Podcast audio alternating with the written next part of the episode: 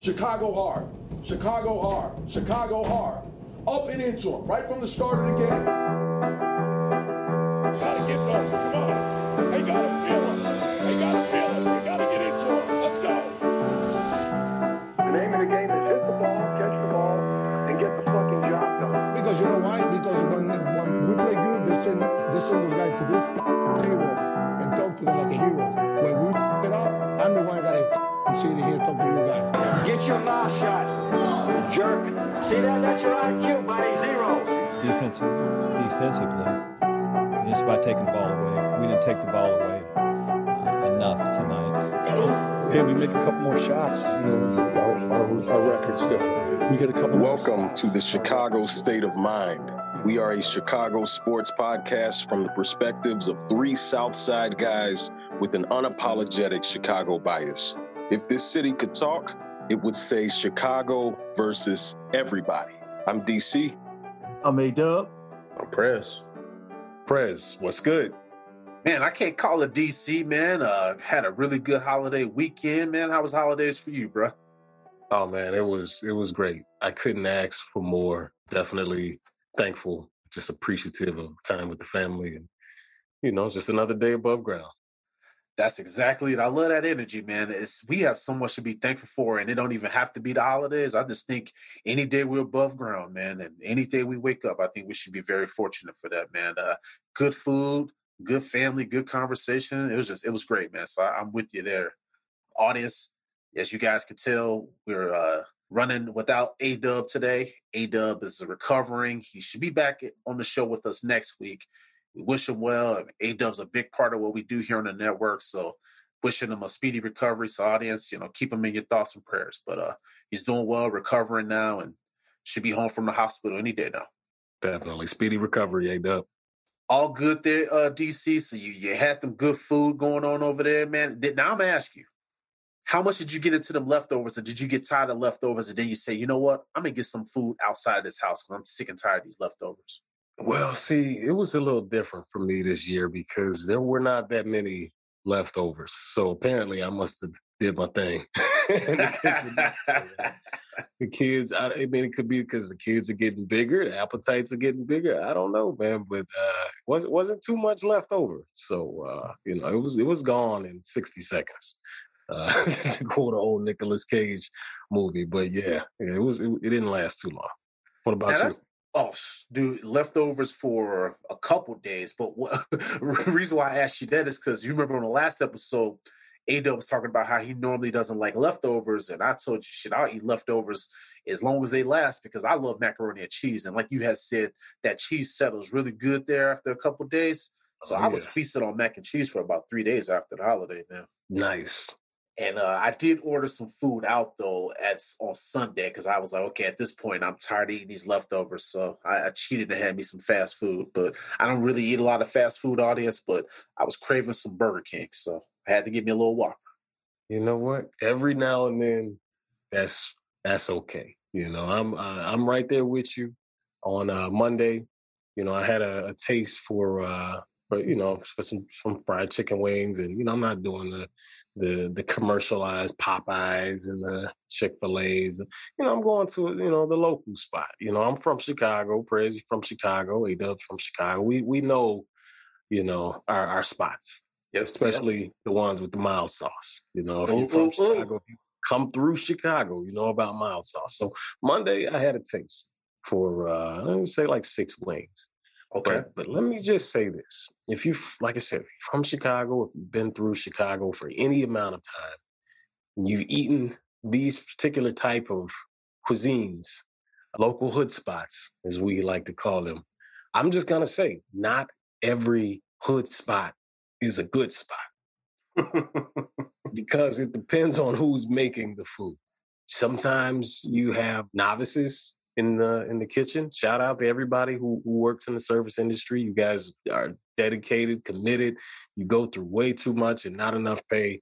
I get it, but you gotta know how to make some chicken, man. I I'm just saying you gotta know how to fry it up right. You know, get the lemon pepper on it. Have you have you know? Oof, oof. I don't, I don't know what the the training manual is for for this, but certain hood spots they got the right ingredient. They got the right the the they make miracles in that kitchen, and it keeps the hood coming back. So that's all I'm saying is that you know, you know, support your local restaurants, support small businesses, but at the same time, make the food right.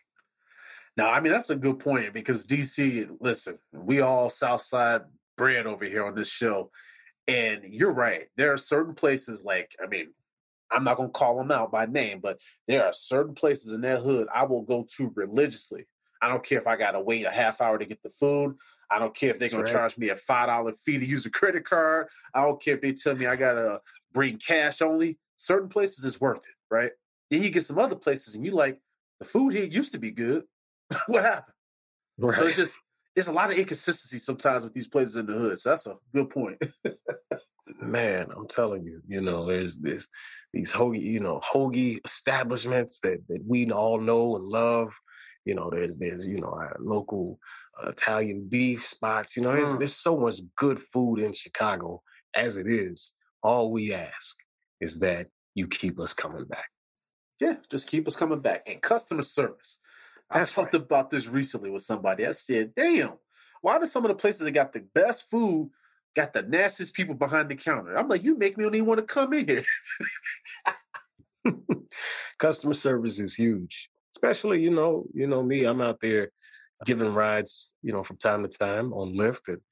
And I didn't get the nickname five star for nothing. I mean, I've earned that you know and and i'm telling you I, you go above and beyond for someone else and they will show their appreciation for you you know it's it's it's, it's it should be second nature it should be just a thing we do is is to look out for others more than ourselves but you know anytime you're in a service industry or in a, in a position within the service industry you gotta look out for your customers you definitely got to definitely got to well audience we're gonna jump right into it as always this show is brought to you by Crave It.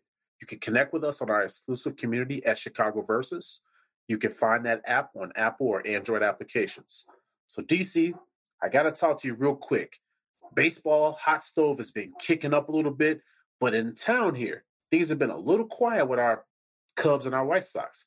But right before we jumped on this podcast, some news came out that the Cubs signed Marcus Stroman.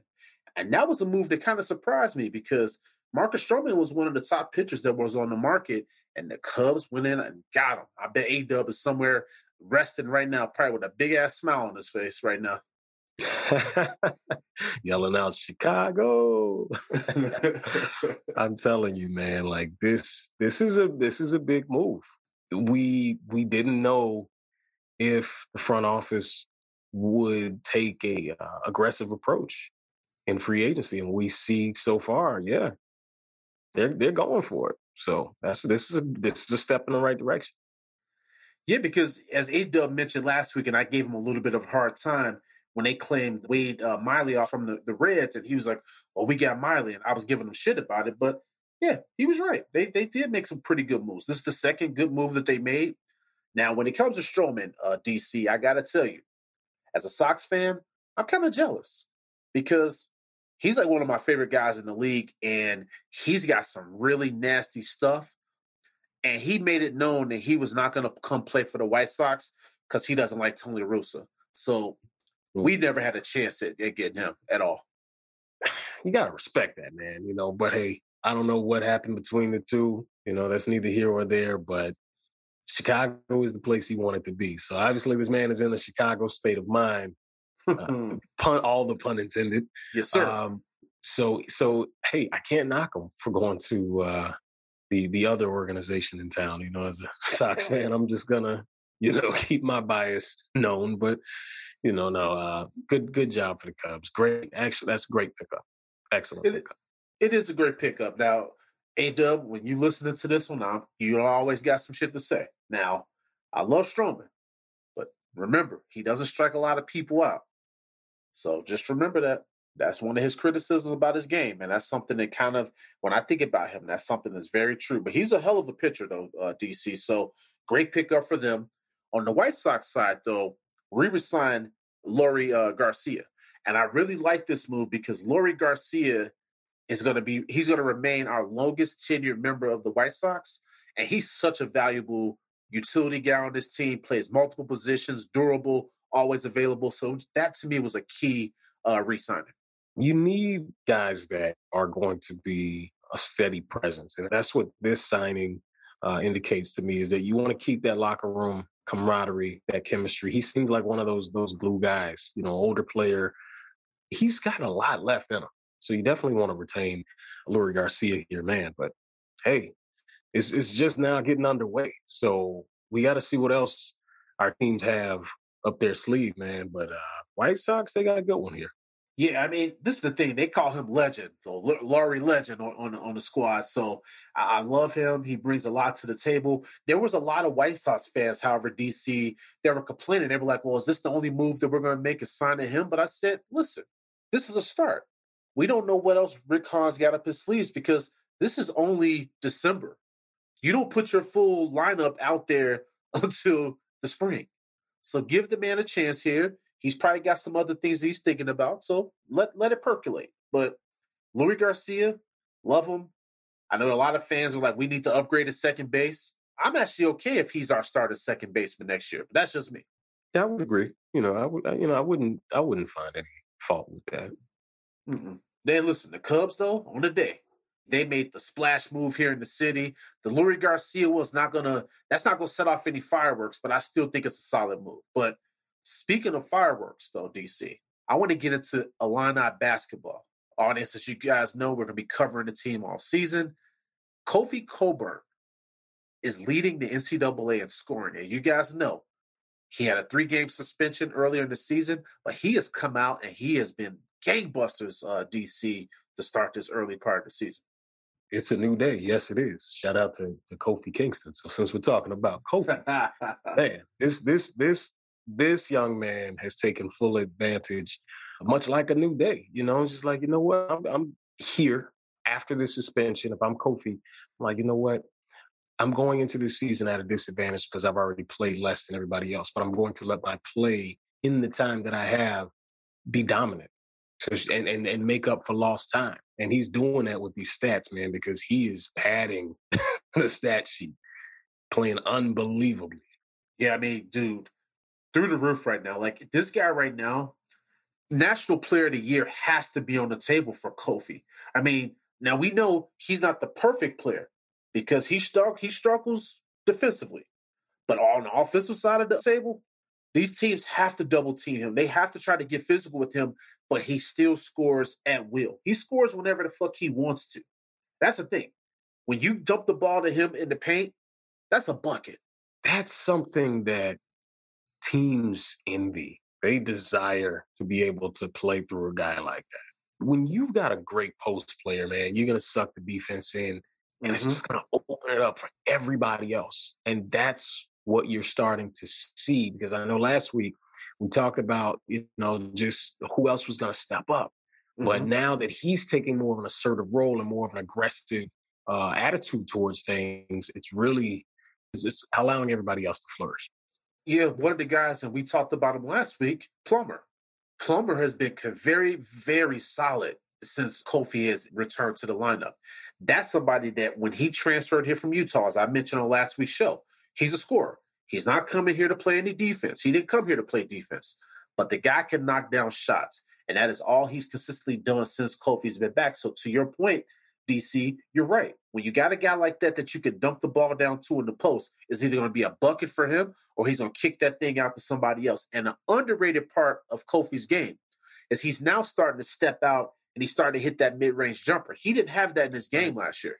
Yeah, you got to take your hat off for just knowing your weaknesses and committing to working on them. That is what we would want out of anybody. And to see this young man just be like, you know what? I'm going to add this. I'm going to reach into my bag. Look what I got here. I got this new mid range jumper right here for you. Take mm-hmm. that with you. Mm-hmm. So, man, it's impressive. It is very impressive.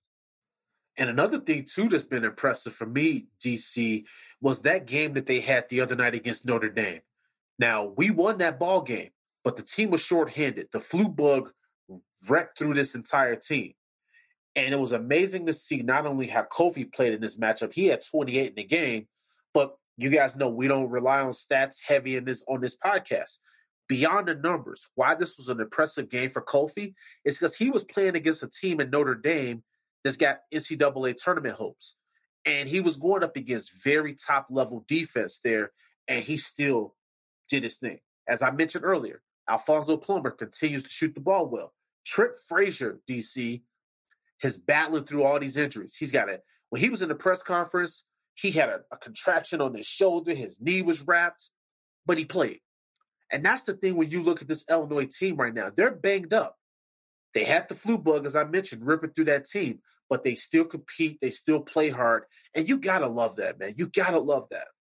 Definitely, definitely. And what that tells me too is we haven't seen the best of them yet. You know, Mhm. we're already having to, you know, much like much like the the Lakers right now. We see that in the NBA where guys just, you know, are out of the rotation. LeBron's sitting one night and next night he's playing. You know, it's just, you know, all this uh this air of um just uh, just is un, unsure nature about the team right now because of injuries. And you're seeing these guys say, you know what? That's okay. Next man up. Next man up. Let's go. Let's get it.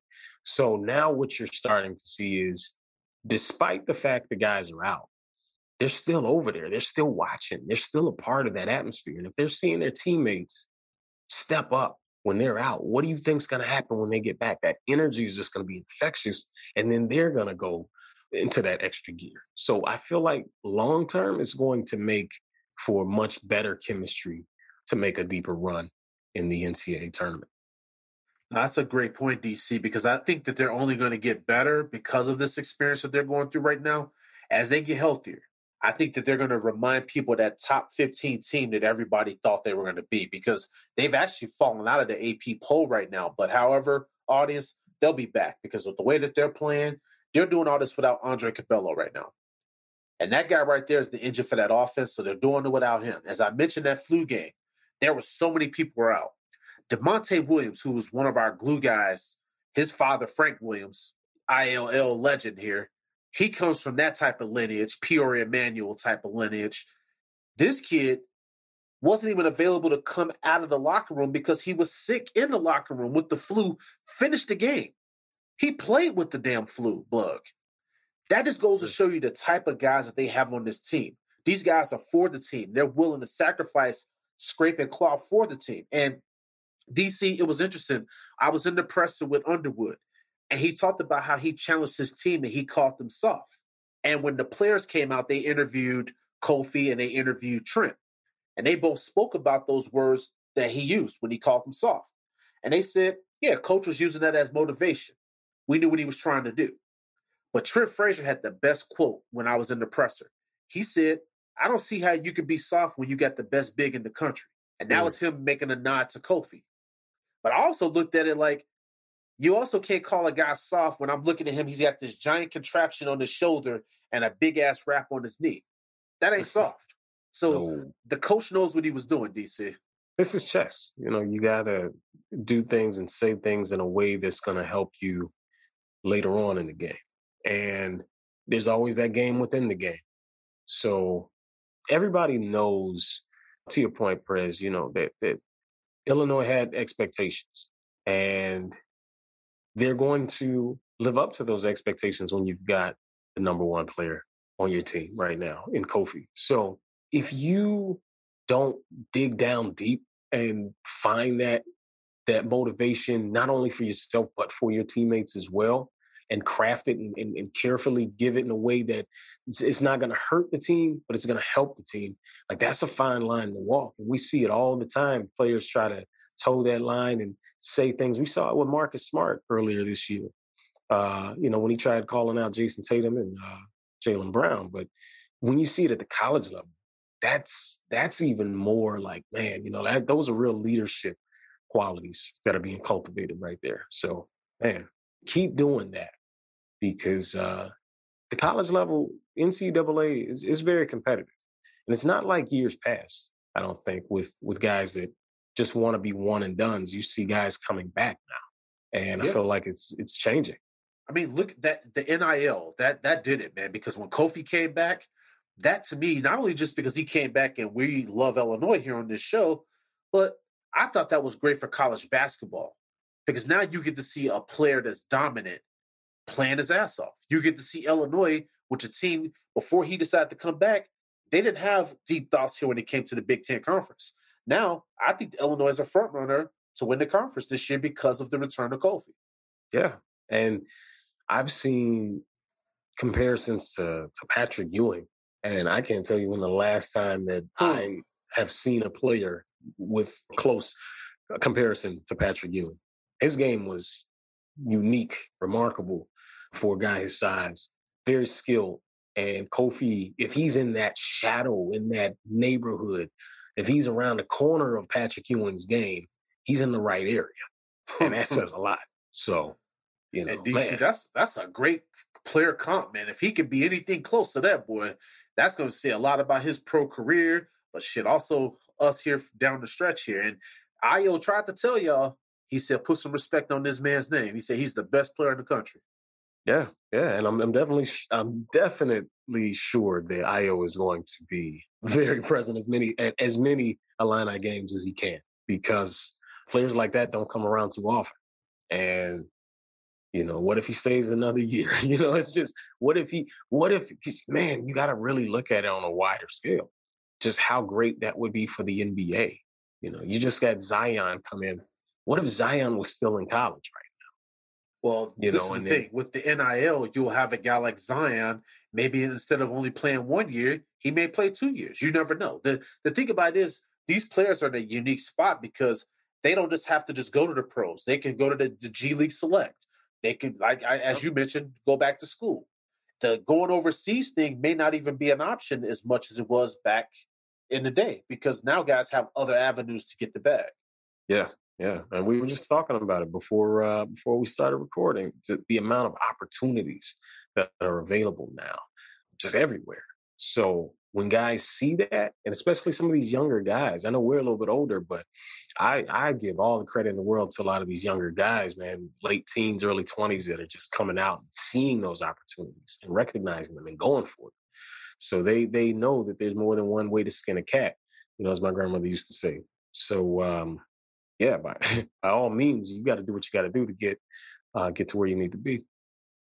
Uh, she was definitely right with that that type of mindset because there definitely is more a way to skin the cat, and this is the opportunity that a lot of these kids are going to have, and I'm very, very happy that a lot of kids are going to have these type of opportunities because for me, when I saw a guy like Brandon Jennings, and and I don't want to get off track too much here, but Brandon Jennings was a player that was one of the top players in the country at the time, and he went over to play overseas.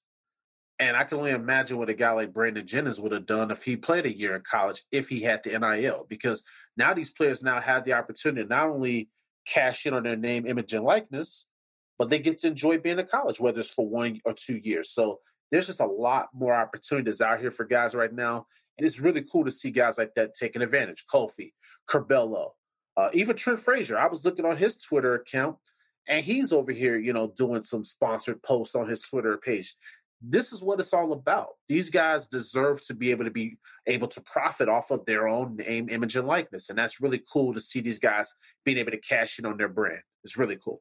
You can't say that enough, especially with all the, the avenues socially now and digitally. It's it's about time. It's about time these guys are recognized and going. It, it's in the country. Well, uh, the support that everyone is, is is showing the love, the the endorsements, like all of that, like that's going directly to the player and their family. Like that's what we should have had decades ago. Can you imagine if the uh, Fab Five had an opportunity to offer their name, image, and likeness, get paid? Please. Well, I mean that's a that's a major point of contention. You talk about the Fab Five. You talk about those UNLV teams back in the day. There's so many players. Desmond Howard when he was in college, Rocket Ismail when he was in college at Notre Dame.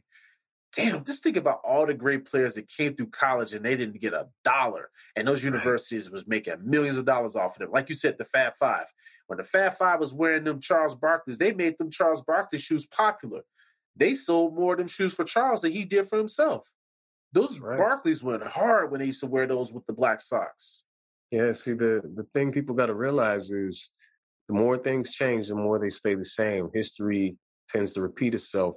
So this is much like what you see with Instagram, social media. The same things are still happening. You know, people are still influencing for other people. It's just we see it on a phone or on a tablet now when in the real world in real life this has been happening so these guys are just now able to financially be rewarded for it. Like i said it's it's long overdue.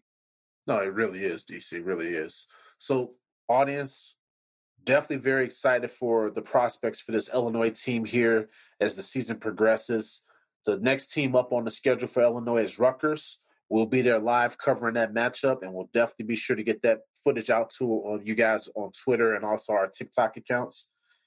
Going forward, I think that this Illinois team is going to heat up at the right time. Curbelo's going to get back.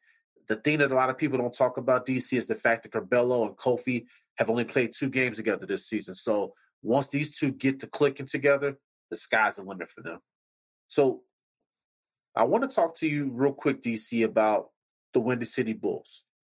So in the last episode, I talked about the fact that Marko Simonovic, I said, I think he's going to be best served getting a lot of time in the G League. Not because I think that his game isn't NBA ready. The minutes aren't going to be available for him on the big league club. And I think that he's going to develop way more down in that G League. And so right now we saw that he was reassigned to the G League. And I'll tell you one thing, man. Marko continues to impress me with his play. He's been very productive down there with the Windy City team. Oh, yeah, absolutely. I'm seeing right now he's averaging about 17 and a half points per game, uh, averaging about eight rebounds, even a couple assists. Man, you know, that's that's only going to grow. That's only going to get better. And he's around the right guys. You know, we we saw Devon Dotson get some more exposure to the big uh, the big team, and even he was with the team for a stretch there. It's good to have those back and forth. Here with the big team for a little bit, now I can get to go apply what I learned down in the G League. Just make those stints back and forth. And before it's all said and done, this man is going to be unquestioned an NBA player. Like you said, Prez, it's, it's definitely good to get the seasoning. It's no different than cooking. You know, you take it out of the oven for a little bit, check on it. You know, sometimes you add a little bit more seasoning to it boom, put it right back in. So he right now he's getting seasoned down there in the G League, but it's uh, it's for good reason because he's he's gonna have a spot on the big team. We we need bigs up there, so yeah, his his spot is gonna be pretty good. Yeah, and I think too the one thing that when he was brought up when Vooch was out because of COVID, they had Simonovic up as kind of like a use only in a case of emergency type of prospect. So when they brought him back down to the G League, I said, that makes sense because the G League season is in full swing right now. So he's going to get a lot of playing time, and it's going to allow him the best ability to get adjusted to the NBA style of play. I mean, you talked about it over the summer. Hey, coming over here from Europe, the type of competition that he was playing against over there is way different than the competition that he's played with over here so far. He even told me that when I sat down with him at media day. The speed of the game, the physicality, those are things that he's getting, still getting used to those are things that he's going to be able to really hone in on um, with his time in, uh, with the Windy City team. Yeah, mm-hmm. and if you've played basketball at any level, you know that the speed of the game takes some adjusting to. Not every game is played at the same speed, so you know he gets in there. Just just just say hypothetically, Billy Donovan says, "All right, nope, tonight we're starting Marko. You know, well, you know the start of the game is played differently than you know the middle of the second quarter. They're definitely different than the uh, you know final few minutes of the fourth quarter, depending on how close the game is. So Marko has to get used to those different gear shifts, if you will, like because sometimes the, intensity kicks up. You know, playing over there in Europe, the speed of the game is not as physical and intense as it is in the NBA. It's just not. He's going to have to learn but the G League is the place to get familiar with. It's only going to bode well for his development, but also for his prospects for the big league team when he comes back up there. Because I look at this, this is going to be a developmental year for him. But next season, he's going to be better for it because then you'll see him He'll earn some minutes there with the big league club, and we'll be all good, all good. That's right. Now, when I'm looking at the the Windy City team, I talked about their record last time. I mentioned their record last time and the fact that they're one to six. Well, they lost again the other night. So now this is a one to seven ball club. They lost to the Wisconsin Herd. Now, in that matchup, DC, we saw Tyler Cook. He's another guy that's on a two way contract. So Tyler Cook is somebody that has played in the NBA before. He's got a lot of talent, and he went for 30 in the game the other night. However, when I looked at this, the Windy City Bulls were up in this matchup, but they allowed the Wisconsin Herd to go on runs. And that's what this season has been for the Windy City Bulls. It's been a series of runs from their opponents. They get hit in the mouth, and just sometimes they just don't respond to these these runs that these teams make. Yeah, you know, and I, I am encouraged to see different guys contributing, right? But when you do get punched in the mouth, you have to contribute the intangible factor the you know what's being said in that huddle you know how everybody's going to commit to stopping the run you know it, it's one thing to get cut you don't want to bleed out so you got to find little band-aids here and there all right all right well i'm going to set my screens differently this this time down you know like little things like that to to to to get the momentum back. And i'm encouraged to see that there is game by game improvement. So I feel like it's only a matter of time before they they solve that that that issue that they have. Well, I would just say this: I know this is the showcase part of the season here in the G League, and so hopefully they're they're still figuring things out. There has been a lot of transition on the roster, as is with other teams, because there's a lot of guys that are shuffling in and out of the lineup, going up and down from the big team back down to the G League. So a lot of times it's probably hard to get rhythm and, and, and chemistry with your teammates. However, to DC's point, I have been encouraged by what I've seen. I just wish that this team played a little bit more resilient ball. That's the thing that I'm looking at. I just don't like the fact when these these runs happen for these opposing teams. I just kind of feel like we never respond. And I think that's something that they'll be able to work through. But right now, that's one of the biggest things that I see with the Windy City Bulls right now. Yeah, I see uh, individual talented guys that are playing professional basketball, but I don't quite see a team just yet. So they're two different things, but the exact same thing at the same time. And once they flip that switch and say, no, we're going to be a team, and much like the bigger team, the, the Chicago Bulls, we're going to have each other's back so that the adversity doesn't continue to keep kicking us in the ass. so, fair point. Yeah, you know, that's that's that's gonna that, it's coming. It's coming. I got I got faith in these guys. Well, I mean, I think that's fair. I mean, you we we talk about so many times Devon Dotson. We'll talk about Marko. We we talked about Tyler Cook here a little while ago. Daniel Oturu. We we got so many pieces. We have good pieces here on this roster. However, it's just a matter of all those pieces coming together. Ethan Thompson's another guy. I sat down with him post game. But the thing about it is, is that those guys have to come together. They have to play team ball. Right now, I just see a lot of guys that, like with Dotson, for instance, we know he could go off and get his shot anytime he wants to. But him being able to feed off of Marko, right? Or Dotson being able to feed off of Cook. Like those are the things that I want to see happening a little bit more fluidly in these ball games. Yeah, there's got to be a willingness to um to fully understand your teammates' game. You know, um, with anything you can scratch the surface, that's cool. But in order to really really, we just talked about Thanksgiving. When I was a kid, this may be a little, a little weird, but I just wanted the skin off the turkey. I didn't really care for the meat that much. I was just like, that's where all the seasoning is. That's where all yep. yep. I was like, let me just take that. And then over time, I was like, yeah, well, this turkey ain't that bad. I mean, sometimes it was dry, but you know, if it was cooked the right way, you know, it was nice and juicy. It was pretty good. So that you too have to learn your your your teammates' game to be like, all right, you got some tricks in your bag that we could probably probably utilize differently, um, you know, and play off of X teammate or Y teammate. Like these type of conversations help the team get better. And when you just scratch the surface, um, you end up with surface level losses like this. You know, just like dang, another one. Another, you know, like you know. gave this one away again. Like, damn, you know, like, come on. Like, you got to get a little bit deeper. And that's partially, partially on the coaching staff, but primarily on the players. Yeah, I think there's definitely enough for that focus to go around. So, audience, we're to keep this content coming to you guys when it comes to the Windy City team. They got a lot of promise, but we just got to work on them putting it all together.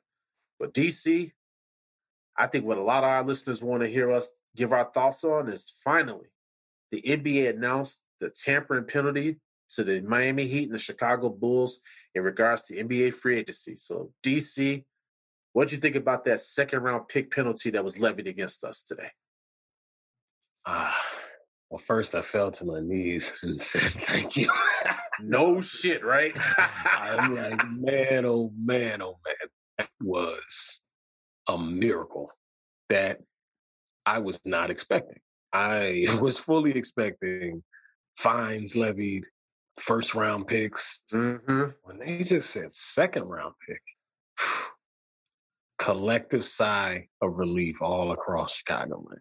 For any Bulls fan out there, real or casual, that's you never want to see your team get, you know, raked across the coals, for lack of better words, for, Mm-hmm. for tampering of all things. When we know it's the NBA. Come on now, these guys. are Everybody talking to each tampers. other. Hey, everybody tampers. Shit, So- there's tampering going on in the Olympic team this summer. Come on, what are we talking about? And you know what? To that point, maybe the league just realized, you know what? We are getting a little too out of control with this. You know, we can't, we can't really come at these teams like that when it was pretty much a given. Now, if this was 1995 and, you know, most of the world doesn't really know about how the inner workings of basketball and major sports go. It took 30 years for us to really see Michael Jordan's true personality on things. So, you know, it's it's it's uh it's a lot easier to tamper, if you will, or to have information shared that the league may not want to happen, but they really can't. It's like when you're trying to police your kids, man. Like you I was in a house with 10 kids at one one time in my life. And sometimes you just gotta realize you you know you're outnumbered. It's just Yep. no Take matter what L. you do or say. Take Hey, care. just take the take the L. Yep. Love them kids. But you know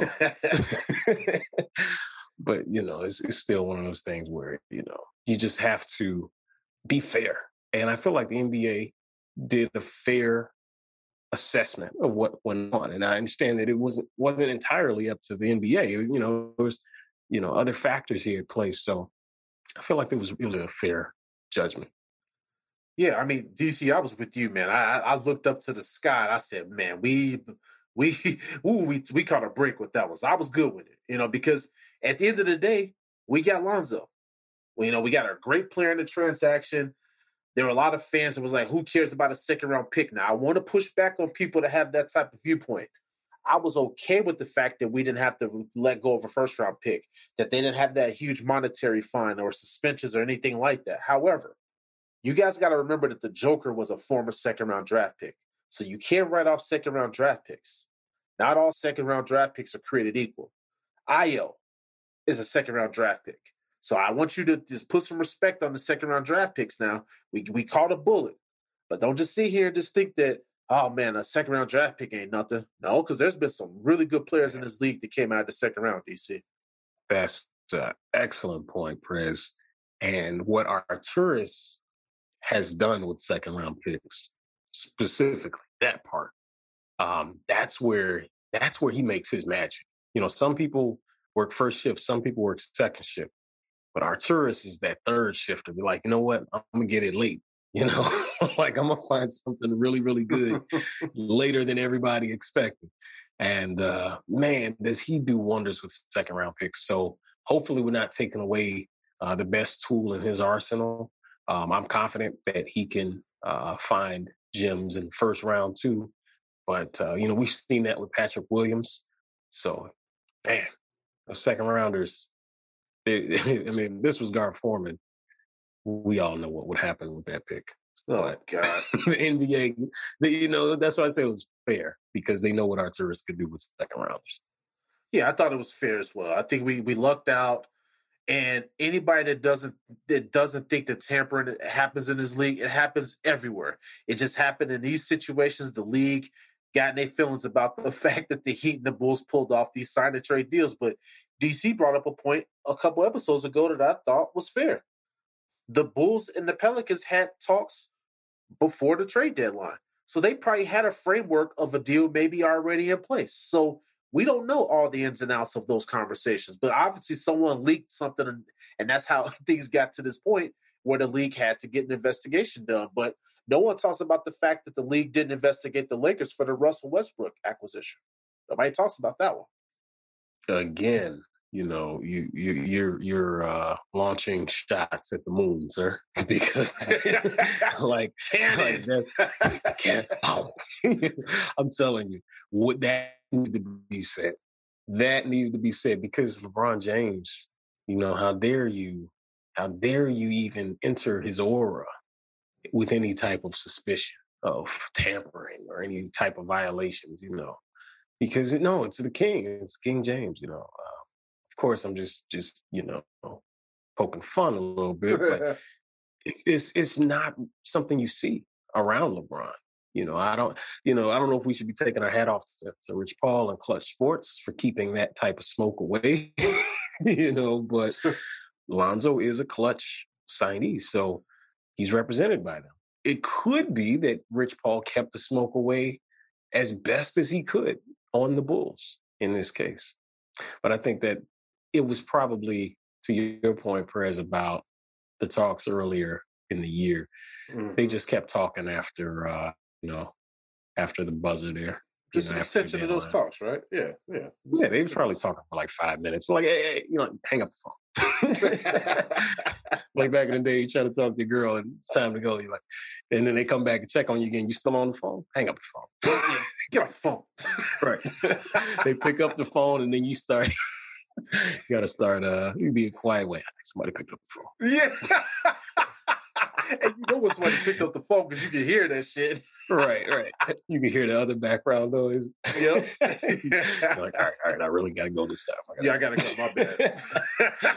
That's all that was. That's how that played out. yep. But I gotta say this, man, because I know I talked about the Lakers a second ago, and this is the thing that pisses me off with Adam Silver and the NBA. They are so selective because this is the thing. No conversation about that at all. LeBron's kind of broken some of the protocols when it comes to COVID. They don't really say much about that. Now, other players do it. It's just an immediate, this is what it is. I'm not going to get into that, the sucker punch that he threw against Isaiah Stewart, because you guys don't come here for that type of content.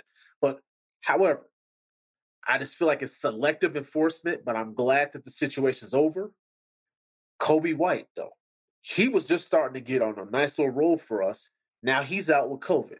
And I was talking about LeBron with COVID because I'm sitting over here like this man, he don't even fucking listen to what the league restrictions on shit is half the time. Now he got it.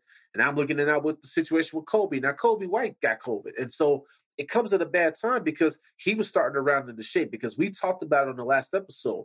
Some of those early games of his, he didn't look too good out there. He looked like Bambi trying to figure out his legs, right? That's right. That's right. Coby has uh he started to walk, but I don't think he's running yet. He is uh definitely going to be missed for now having COVID and have, having to sit out, but really it's it's a mental thing for Coby. And you can see it.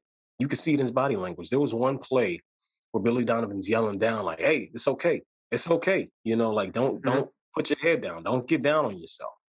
Um, I believe he had like a turnover or something like that. Right. And then he comes back down. But the point is with Coby is now that he has an opportunity to be away from the team, what is his mental gonna be like? That's a fair point.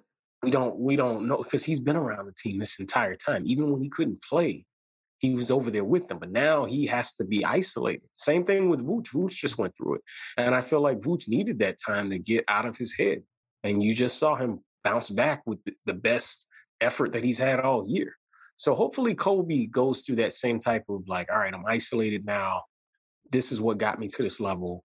Let me do more of that. This is what the team needs. You know, maybe he's seeing things differently now that he has to watch it at home. You know, that's a fair point, uh, DC, because I was thinking about that. two of the names you brought up. The first one I wanted to, to kind of piggyback off of is when you talked about Coby White and how Billy Donovan was kind of coaching him in that matchup. It was true. In the past with Coby White, when he would have made a play like that, he would have had to deal with the prior coach. I'm not bringing his name up on this show, but he would have had to deal with that clown. It's a difference in having a, an adult on that sideline as opposed to what we had last season on that sideline, or two seasons ago, rather. Now, Coby had 20 points in that game against Orlando, the one that you were talking about. We won that game. We blew them out. But to yep. the bigger point that you made was Vooch. I think you were 100% correct in the fact that he needed that time away to get his mind right because he's come back and he's the player that we all visioned he was going to be when he came here from Orlando. Yeah, yeah. And you saw, you know, his first uh first couple games back, he was still kind of showing signs of I'm just gonna say he was an alternate version of Vucevic from a different universe. Like, no, no, no. We need the we need this version that we traded for. We need that version of Vucevic. So once he, you know, took a couple games to kind of shake that off, that bad play, that missing those uh easy shots. So like and the, and you'll see the team is looking for Vucevic to, to get his offense going early in games. And he was just missing them, you know, a little two footer, three footer, like just missing mm-hmm. right at the front of the rim. And that was frustrating. So yeah, when he took that time away, I feel like, and and just having him play in Orlando too was had to be like a spiritual awakening of sorts for him, you know, because it's like the very next game he comes back, you know, he he he played solid, and he's always been a solid rebounder, but man, he exploded against Charlotte, and that's that was long overdue. Well, I wanted to just say when I think about that uh, that that that Orlando experience, they did a a, a a video tribute for him. So he you you could tell he was fighting back his emotions in that time, and that was something I think really kind of gave him a little bit of that that lift. You know what, too, and and I didn't think of this until now, is that he's for the first time in his career, if I could just empathize with him for a second, he's on a new team mm-hmm. with other one A's. He was the man in Orlando. DeMar was the man in Toronto and in San Antonio. And uh, and Zach was the man in Chicago. He's never really started a year like that, been in this position. And he saw Orlando. Of course, what are you as a player just getting traded gonna do? I'm gonna circle on my calendar when I go back to the place that I spent the most of my career, like all pretty much all of it, except for one year with Philly. He circled that date. Maybe there's a direct correlation with those nerves that, you know, and the emotions that he wanted to fight back. Maybe he didn't know, you know, if this was right. You know, maybe, you know, he he had questions, doubts, like, man, is Chicago gonna is, is this a good situation for me? Or, you know, it's those grass is greener moments that you that we all have with ourselves. Like, is this right? Is the am I on the right path here? And then he goes back to Orlando and then he sees, he looks around in that locker room and he sees DeRozan, he sees LaVine, he sees Caruso. Like, yeah, he's in a good situation. And I feel like he needed to go back to Orlando to realize that. That, but also too, I mean, because I think that's a very uh, good point. But I also think too, the bigger point that you made during that is the fact that he's on this team with LaVine and DeRozan. It's kind of hard for him probably to figure out too where he should be getting his opportunities. When he going When he gonna get his looks? And I think that all comes with the territory of him figuring out his role here on this ball club. Because in that Orlando game, you start to see a little bit of that vintage Vooch coming back. But in that Heat game, which we lost, DC, you saw a little bit of the fact of why Spoelstra is such a good coach because I thought that he outcoached Billy Donovan in that matchup, and I thought that obviously audience this to me, when I watched that Heat Bulls game, that's a preview for playoff basketball right there. If you haven't seen it, that is what that game was to me. And it was really exciting to see that type of basketball this early on in the season, man. Oh, absolutely. I couldn't agree more. Erik Spoelstra deserves a ton of credit. I personally had my reservations when he took over for Pat Riley way back in the day, but he's proven it. LeBron or no LeBron, Dwyane Wade, no Le, no Dwyane Wade. Um, he's he's been solid, and I agree. He uh, outcoached Billy Donovan that game. And, and I know we're talking about Vucevic here. That's why I say, you know, he's he's always been a solid rebounder. So even though he didn't have his offense going that game, Mm-mm. who did really? Who did in that game? I mean, Javonte Green does Javonte Green things, but Zach LaVine was held to uh, 16 points. You know, DeRozan, DeRozan is just uh, playing. I still think he's in MVP caliber yeah, right it's Child's play. Nobody tw- it's child's play. He had 28. You know, so yeah. he was the only one that scored with any sort of uh, lift. But also Caruso. I mean, Caruso coming off the bench in that matchup, he was awesome. And that and that fucking poster on fucking PJ Tucker, DC. we got some dogs over here too, PJ. That's right. That's dogs. right. That's right. Talk that talk. Alex, Alex Caruso, man, like he is. What can you say, man? This this guy is culture. He has changed the entire. I feel like every bald white guy in America watching a Caruso highlight has gone out and bought a headband because I, I found I found my spirit animal. if I'm a bald white guy, I'm like Alex Caruso is is is representing me right now for real because just just getting it done and not even like he lets his game speak. Lil Wayne had a line. I don't even talk. I let the visa speak. That's right. Caruso, I don't even I don't even ball. I just let the the the the, the W speak. you know, like he's just just getting winning done. Now, one thing though to keep in mind with this matchup is Tyler Herro, DC, was ruled out of the game moments before they even kicked off. So when I saw that happen, I said, Ooh, I like our chances in this game. So just think about any sort of potential rematch.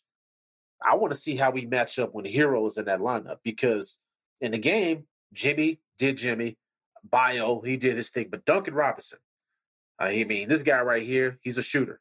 And so he looked pretty good out there. On our side, you're right. Uh, Zach was off. Lonzo only scored 11 points, but he had 11 boards, six assists. So the thing is, when you look at this team, when I look at a guy like Lonzo, I'm not always just concerned with what he's doing on offense. Because with Lonzo, he does and he impacts the game in so many other different ways to the point you were making with Caruso. Caruso's been such a great fucking pickup, but there's times where if, if Caruso has three or four points, I'm like, it don't matter because on defense, he's shutting somebody down or he's getting the deflection or he's diving for the loose balls if you brought up in the past on the show. So it goes beyond the stats, which is why I don't always rely heavily on numbers because sometimes they don't tell the full story. That's right. That's right. And you could tell even from that game that he missed that like, man, there's a critical element to this this team, just the vibe. Mm-hmm. When we got the brakes beat off of us uh, by uh, Indiana, man, like it was it was noticeable. When we, you know, just to circle it back to Coby here, when you lose a guy like that, mm-hmm. I feel like Coby's game is slight, like you can make up for. It. You know, I don't want to say it's replaceable. You can find other guys to chip in and you know bring bring what Coby has offensively. His defense has been a hell of a lot better this year. I will give Coby a ton of credit because he has stepped it up um, and again, that, that kind of plays into game speed. But with Caruso, it's, it's hard to fill in for that.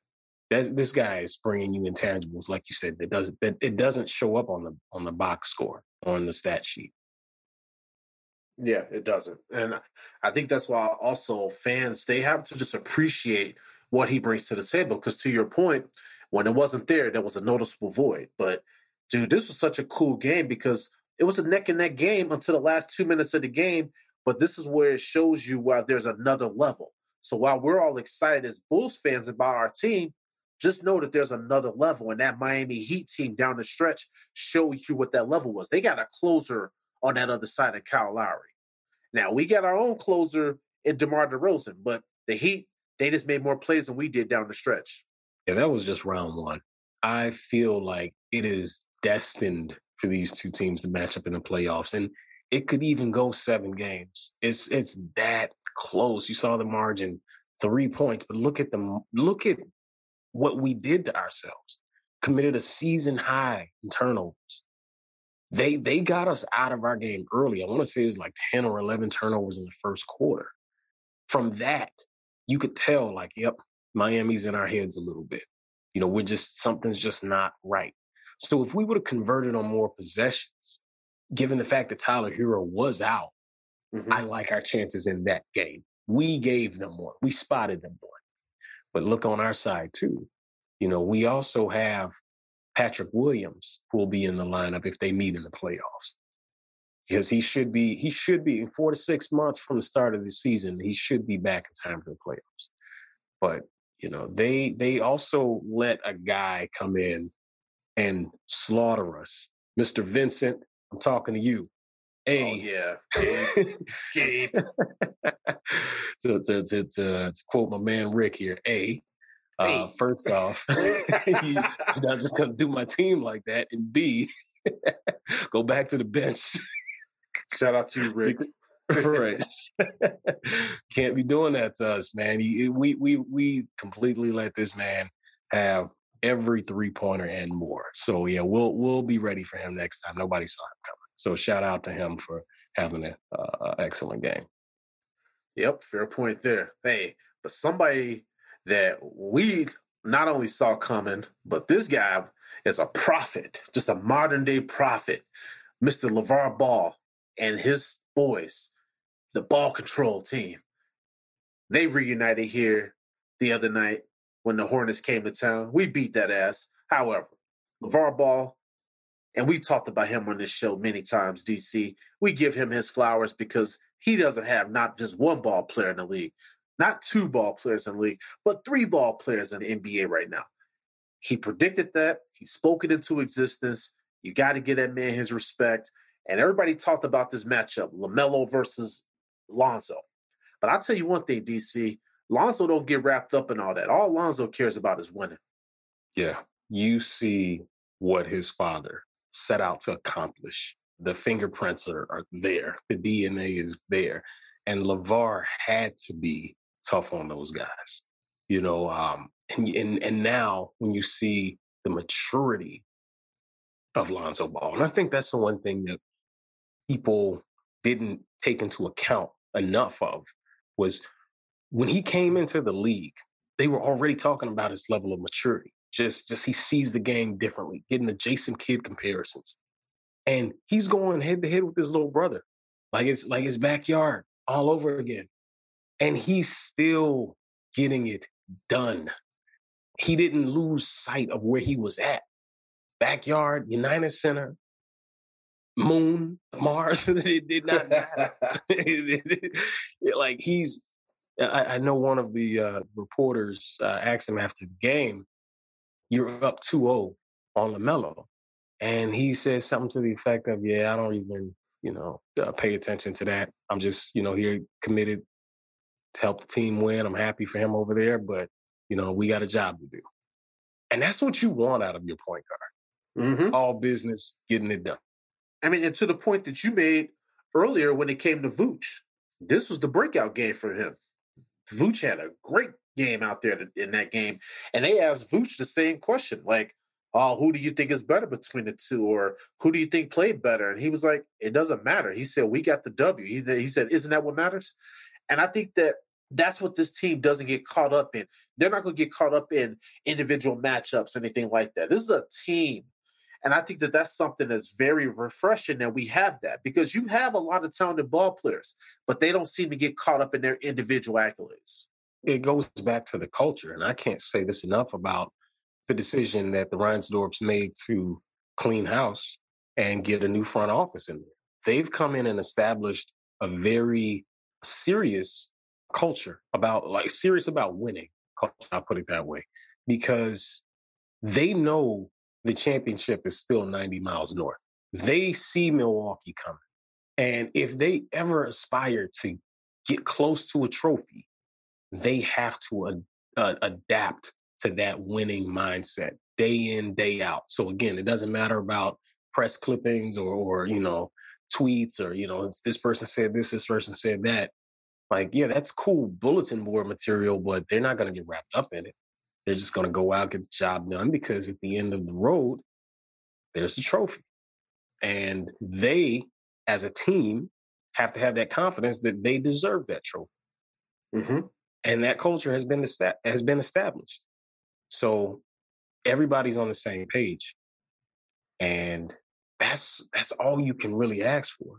Now, there's other teams that are out there firing their head coaches like uh, Sacramento, you know, but that's evident that that culture's not there. They're they're not. Sacramento is not out to win a championship this year. No, I'll I'll say that confidently. Like no, there's there's it's not their goal to make the playoffs. Great, that would be a great start. But this team has some expectations. This Bulls team has some expectations now, and they haven't even scratched the surface. So so once Vooch gets his his legs up underneath him and he's playing a certain way, what if Billy Donovan goes back to the drawing board and say, all right, the league thinks they have us figured out, but they're not ready for us to play this way now or that way. Like he can still switch it up. This is a chess game. So I like our chances. I really do too. And uh, DC, one of the things, and I got to go back to LaVar for one quick second. When they panned to him in the stands and he had that "I told you so, that I told you so" hat on, I just yes. laughed every time I saw that because again, he spoke that thing into existence. Seeing Lonzo and LaMelo out there on the court, that had to be amazing for him as a father, man. Like that to see your boys out there competing at the highest of levels and the UC crowd, uh, DC, they definitely enjoyed that matchup because every time they ended up matched up with each other, that crowd got really into it. Oh yeah, from the tip off, you know, from from the jump, they were they they were ready. And keep in mind, you know, uh LaVar, they had they had ball in the family. They had the show. So people are invested in these guys genuinely in their success and their careers because this thing has a long way to go. If we if we fast forward, you know, 20 years down, and and Lon, and Lonzo even mentioned this, like you know, all we really care about is you know one day looking back on it. You know, once we're done playing ball, we're gonna look back on it and and see all these matchups. We can go back and watch the tape. Right now, they're just playing. They're just hooping. They're just living in the moment, and that's what we love because LaVar put that in them, just to be like, hey, you know, don't get caught up in this. Don't mm-hmm. get caught up in that. Mm-hmm. Play the game that you love, and it will love you right back. Shit, that's fucking facts there, man. And and this is what I would encourage any young hoopers that, that are listening to this show. Take that example of what you saw from Lonzo and, and LaMelo out there. Now, they're brothers. All love off the court. But when you saw them on the court, you couldn't tell that these guys were brothers or anything like that. They were playing physical with each other. They were going hard at each other. And that's what you want. And that's what I really hope that a lot of these kids in this AAU circuit start to do. I know you guys compete with each other. You guys come from the same neighborhoods. You're cool with these guys. But on the court, you should have that mentality like Kobe. You should want to tear your opponent apart. Afterwards, y'all could chop it up. But we need to get back to the fact of competing and it being about the W's, not being about looking good on the court, not being about, oh, I put up 40, but your team lost by 20. No. Take heed of what you saw from those two brothers. Take heed of what you see from this Bulls team. They play together. They play like a team. On any given night, you don't know if it's going to be DeRozan or you don't know if it's going to be Vucevic. You don't know if it's going to be LaVine. You don't know. And that's the beautiful part about what Billy Donovan and that crew has put together for us this season. Well said, Prez. The allure of being in the league and of you know what all that means to you know uh, people who chase the, the fame, the fortune, the women, the cars, that Ric Flair styling and profiling type lifestyle. You know, that's all well and good, but when when you are at the top of your game, that's when all that comes. It's a byproduct of being great. So don't get caught up in the the, the rewards of it all. You know, some people don't even need all that. You know, it's just about it's about stepping on that court and being your very best every single time. Not giving up on yourself, not giving up on your team. Every single time. So yeah, Prez, I agree these these these younger men, these kids, they've got to see that this game is global and could take you places you never imagined. Don't get short sighted. Don't get caught up in the wrong things. Stay committed. Stay focused. Stay hungry. Better yourself every single day. Put up more shots. You see, Steph Curry's the greatest shooter of all time, but that's because he puts in thousands of shots when nobody's looking. When nobody's looking. And sometimes too, those pregame workouts that he puts himself through. When you see that stuff, that's why he can make those shots in the games, and everybody's like, "How did he do that?" That's because he had done that shit thousands of times. You just didn't see it. Man, you know, if if if people, not just athletes, took that same type of uh, focus and just put that on one thing, just say, hey, every day I'm just gonna get better at this until I'm the best that I could possibly be. Man, we'd be walking around in the Marvel universe, right? Because we'd all have superpowers in some kind of way, shape, or form. We just get amazed by the Steph Currys of the world because he actually did it and is continuing to do it. Yep. And he's paid very, very well. It's the highest paid player in NBA history. It's well deserved, it's well earned. Now, Well earned. I will say a team that doesn't necessarily deserve for us to even to be talking about them on the show right now, but we're going to talk about them because we got a lot of Bears fans that listen to the show. But audience, before DC and I get out of here, we want to give you guys our prediction for the back half of the season here. So we're going to do a win-loss prediction for the Bears here on out. So DC, I'm going to start with you first. The Cardinals game on Sunday. Are we winning or are we losing? The Cardinals on Sunday. I'm going to be real. I'm going to say that's a L. Yeah, I, I agree with you on that one. I, I think the Cardinals, they're one of the best teams in the NFL right now. Whether Kyler Murray starts or not, I still think that the Cardinals are going to beat us because Kyler Murray was out. Colt McCoy was the backup quarterback. He still came in there and did work. This is a tough, tough defense that they have there. And I'm actually okay with Andy Dalton starting on Sunday because with Justin Fields having those cracked ribs, his long term health is just as is more important to me than the development that everybody talks about. We gotta we gotta think about his health more than we're worried about him not being able to play in a couple games down the stretch this season. So for me, this matchup here on Sunday, I think the Bears lose. Yeah, I'm surprised Justin Fields only has cracked ribs the way he's been taking the beating this year. Oh my god! Um, so I, I I wholeheartedly agree there. Um, yeah, yeah, protect them, sit them out. Andy Dalton, he he's been steady. He's Yeah. definitely been steady.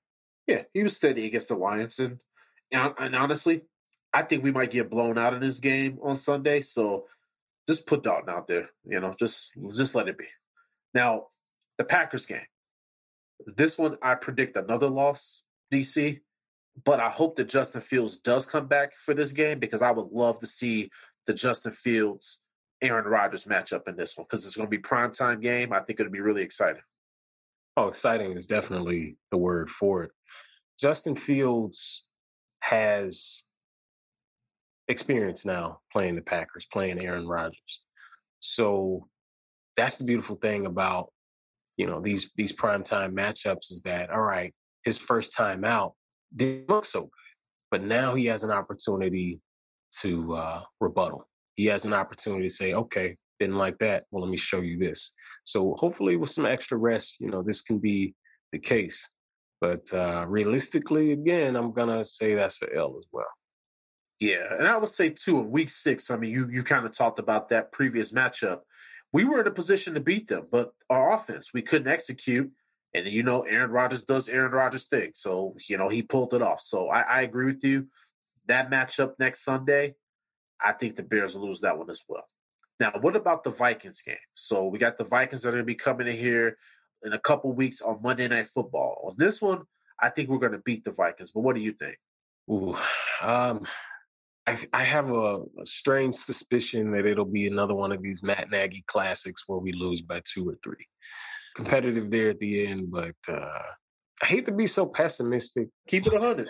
Because at this point, at this point, you know, uh, correct me if I'm wrong. We've got a pick in the in the draft coming up. Not the first rounder. We traded when we moved up to get Justin. Ah, yeah, that's right. That was this year's draft coming up. Yeah, I mean, really, is in that case, you know what? You know what? Go for it. Throw a W on that. Coming off of two rough weeks, Cardinals, Packers, I think we'll be due for one. That's kind of what I was thinking too. Now the the Minnesota Vikings, they have a really good offense there. They got some weapons and Thielen and Jefferson. Dalvin Cook got injured in the last game, so not sure if he'll be back in time for that game. But however, I just think this might be a matchup where Justin Fields may start to kind of show us. Well, not start. I think this may be the game where he actually arrives and he like shows everybody what time it is on a Monday night stage. So I think in this game, I'm seeing big things happening out there. At least I'm hoping so because I'll be at that game. So make it happen, sure. Justin. All right, Seahawks.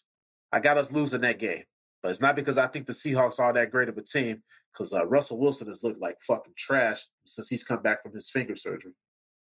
Yeah, there's not much optimism around that team right now. For that reason alone, though, I will say we'll we'll get a W there. I feel like uh, we should be able to take advantage of that matchup. Yeah, I think offensively for Seattle, they've been struggling, but so have we. When I look at Russell, he just somehow finds a way to kind of pull things out. Even like that game on Monday night, they had a chance to win there at the end. Russell drove them down. They were on the fucking three yard line. He drove them down the field, 97 yards. They score, but they didn't convert that two point conversion. So when I look at Russell Wilson, even though he's played like hot garbage, I still think that he's still got a little bit of magic in him left. And I think that in this matchup, even though it's going to be a hell of a matchup between Fields and Wilson, I just think that Wilson's going to pull it off at the end. So I got a loss on that one. You know, I did see that they just signed Adrian Peter Peterson to their practice squad. Yeah, I saw that. Mm-hmm. So, uh, so I don't know. It's just certain guys bring a different uh, energy around the team. So, you know, in a few weeks' time, even though he's on the practice squad, just having him around those guys, another vet, it might kick them out of their funk. It should be a competitive game, I, I, I do believe. We shall see. I feel like Adrian Peterson's trying to play for every team in the NFL. He have been he have bounced around so much these last couple years. It's crazy. Hall of Fame guy, but man, I'm telling you, this you uh, know, practice squad on this team, on this team for a week, they cut him. It's like, come on, man, Adrian. hey, you're a Hall of Famer now. Stop signing with all these teams. He's on a world tour, man. the NFL World Tour. Jeez, knock it off. All right, so the next game is the Giants. I got us winning this game because the Giants are trash. Daniel Jones, trash. I mean, I don't really have too much more to say about that one, DC, but what you got? Uh, yeah, waste management truck there. Uh, I will, uh, and the W is for waste management. Uh, no, it's WM, but no, yeah, yeah, you could you could pencil me in for another W there. This will be the last game that that Soldier Field fans will be able to see Justin Fields out there in 2021. So I think this is going to be a dub. Well, actually, that game will be after the new year, but I think this is going to be the last chance that we see Justin Fields looking really good in that uniform and putting some points up on the board. So me and DC both got dubs. Last game, the Vikings in Minnesota, DC. I got us losing this one. What say you? Yeah, it's gonna be cold, man. Minnesota, even though they, they uh, you know, switched it up, you know, with their uh, stadium and whatnot out there, it's still just the elements getting to and from the game, man. They do have a pretty dope skyway though, a skywalk that connects the whole city out that way if you've never been. But I feel like we're we're gonna just put this rough season to bed and just take the L and you know call it a night. Yeah, I I see a loss as well. This is going to be the end of the Matt Nagy era or lack thereof. Matthew, it's been real, but this is it. We lose this game. The Vikings are probably going to be playing for a playoff spot. They're going to do work. They're going to get us out of there. So, audience, those are our predictions here on the back end of the show. Final segment time. If this city could talk. And mine is short and to the point this week. Mine goes out to the Chicago White Sox. I want to give them a shout out because they honored Minnie Minoso. He now has a memorial outside of the cell. And I thought that that was a really, really touching tribute that they gave to this man. So if this city could talk, it would say, Great job, Chicago White Sox, for honoring Minnie, but now it's time to get him into the Hall of Fame. It's been long overdue. Do the right thing, committee. Well said, Prez. Well said. My if this city could talk is a bit nostalgic. When I was growing up, especially around this time of year, uh, there were so many great songs on the radio, great holiday songs, but also great holiday movies. And I feel like, you know, in the 80s and 90s, uh, you know, early 2000s too, you know, there were some great holiday movies. And one unforgettable movie is Home Alone. So big shout out to Airbnb out in Winnetka, the original house uh, of the McCallisters there is going up for auction on December 12th. You can uh, you can start bidding on that pretty soon. So I felt like that was pretty cool. You know, you could stay in the Home Alone house and you know hopefully you don't recreate some of those uh those scenes because then you'll have a pretty bad uh uh bill to pay for damages and incidentals and whatnot. but uh, take care of their property, otherwise you'll end up in some trouble there with the Winnetka police. But Chicagoland is is uh, the best land I've ever seen and I've ever known. So uh, take that with you and uh, be good to each other out there. You know this holiday season. That's right, DC. Chicago versus everybody. As always, audience, we appreciate your continued support of the show. This podcast is brought to you by Crave It.